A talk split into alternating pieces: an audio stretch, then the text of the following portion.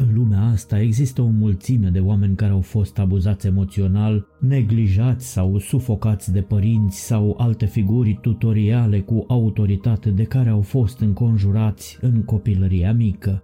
Cei mai mulți dintre ei au îngropat adânc în subconștientul lor abuzurile și continuă să sufere.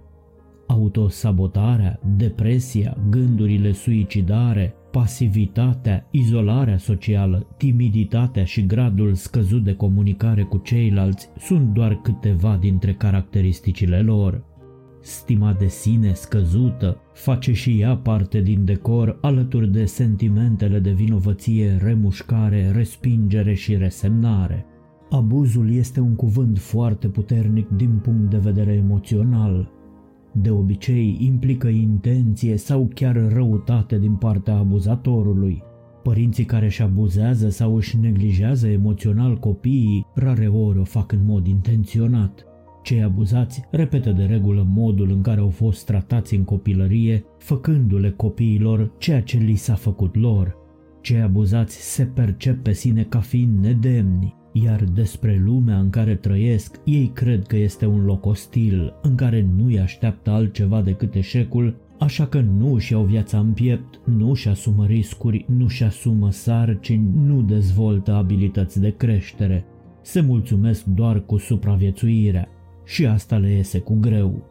Cei care au fost abuzați sau neglijați emoțional tind de asemenea să sufere de tulburări de alimentație, mulți dintre ei mângând prea mult ca o modalitate de a se liniști, în timp ce alții mănâncă prea mult din cauza dezgustului de sine. La celălalt capăt al spectrului, mulți devin anorexici ca o modalitate de a obține un sentiment de control, deoarece se simt prea controlați de părinții lor. Acești oameni ajung să externalizeze abuzurile în mod inconștient, fiind deseori imprevizibili, impulsivi, violenți, chiar și predispuși la a încălca normele sociale, și asta pentru că ei sunt într-o stare permanentă de teamă, de alertă, gata să riposteze, să se apere. Mulți ajung să-i maltrateze pe alții exact în aceleași moduri în care au fost ei maltratați.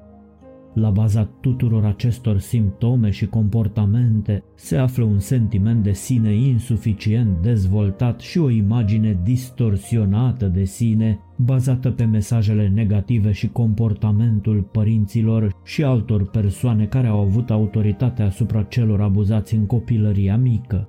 Oamenii abuzați emoțional în copilărie sunt captivi în cele șapte oglinzi ale părinților.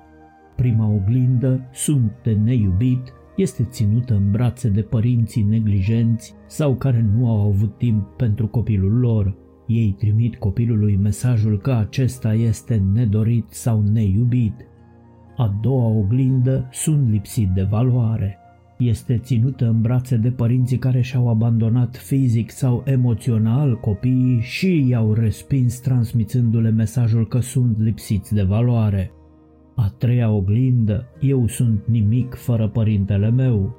Atunci când părinții sunt supraprotectori sau sufocanți din punct de vedere emoțional, ei transmit copiilor mesajul ești neajutorat fără noi.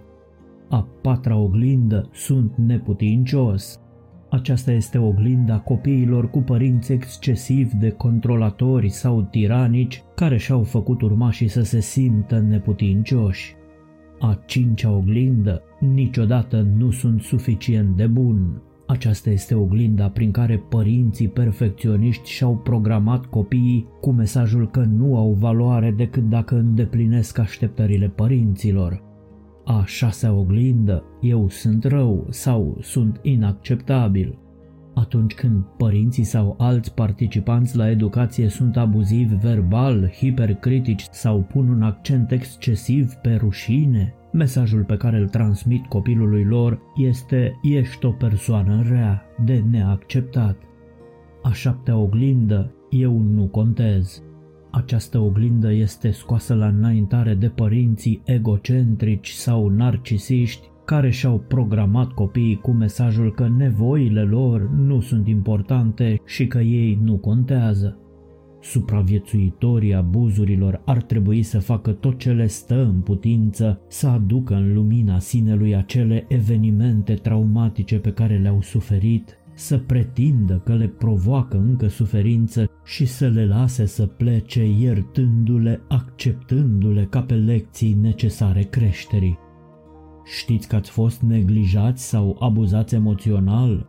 Nu trebuie decât să conștientizați și să iertați, să topiți în iubirea voastră acea traumă care blochează un uriaș potențial de creștere. Altfel veți rămâne în capcana traumei o viață întreagă. Constelațiile familiale holosistemice, alături de jocul dăruirii și primirii, împreună cu procesul de iertare transgenerațională, pe care îl onorăm într-un loc cu o înaltă vibrație, reprezintă instrumente minunate cu ajutorul cărora putem scăpa de poverile aruncate asupra noastră de cei de dinainte ale căror genele purtăm. Fie că vorbim de predisponibilitățile pentru anumite boli, de blocaje emoționale cauzate de abuzuri, sau că, așa cum ne spune psihogenealogia, putem trăi fără să fim conștienți de asta viețile unor înaintași, Constelațiile familiale holosistemice ne pot ajuta să înțelegem că lumea poate fi un loc mai bun cu ajutorul nostru, că putem să ne oglindim unii altora părțile din noi care au nevoie de vindecare și că putem să ne vindecăm. Cauți vindecare? Dacă ești victima unui abuz suferit în timpul copilăriei sau dacă simți că nu trăiești viața pe care ți-o dorești, dacă vrei să scapi de poverile transgeneraționale și să nu le transmiți mai departe urmașilor tăi, dacă vrei să scapi de blocajele care te împiedică să fii sănătos și să-ți atingi obiectivele, ai curajul și numește, pretinde și lasă să plece de la tine ceea ce te împovărează. Vino și tu alături de noi în taberele de vindecare organizate de sursa de motivație, unde vei descoperi că ești înconjurat de oameni care nu sunt acolo să te judece, ci să te ajute să te vindeci.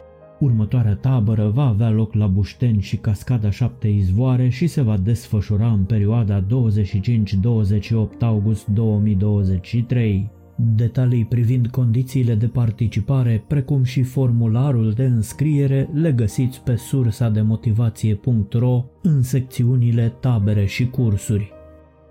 Pe curând și îndrăzniți să fiți înțelepți!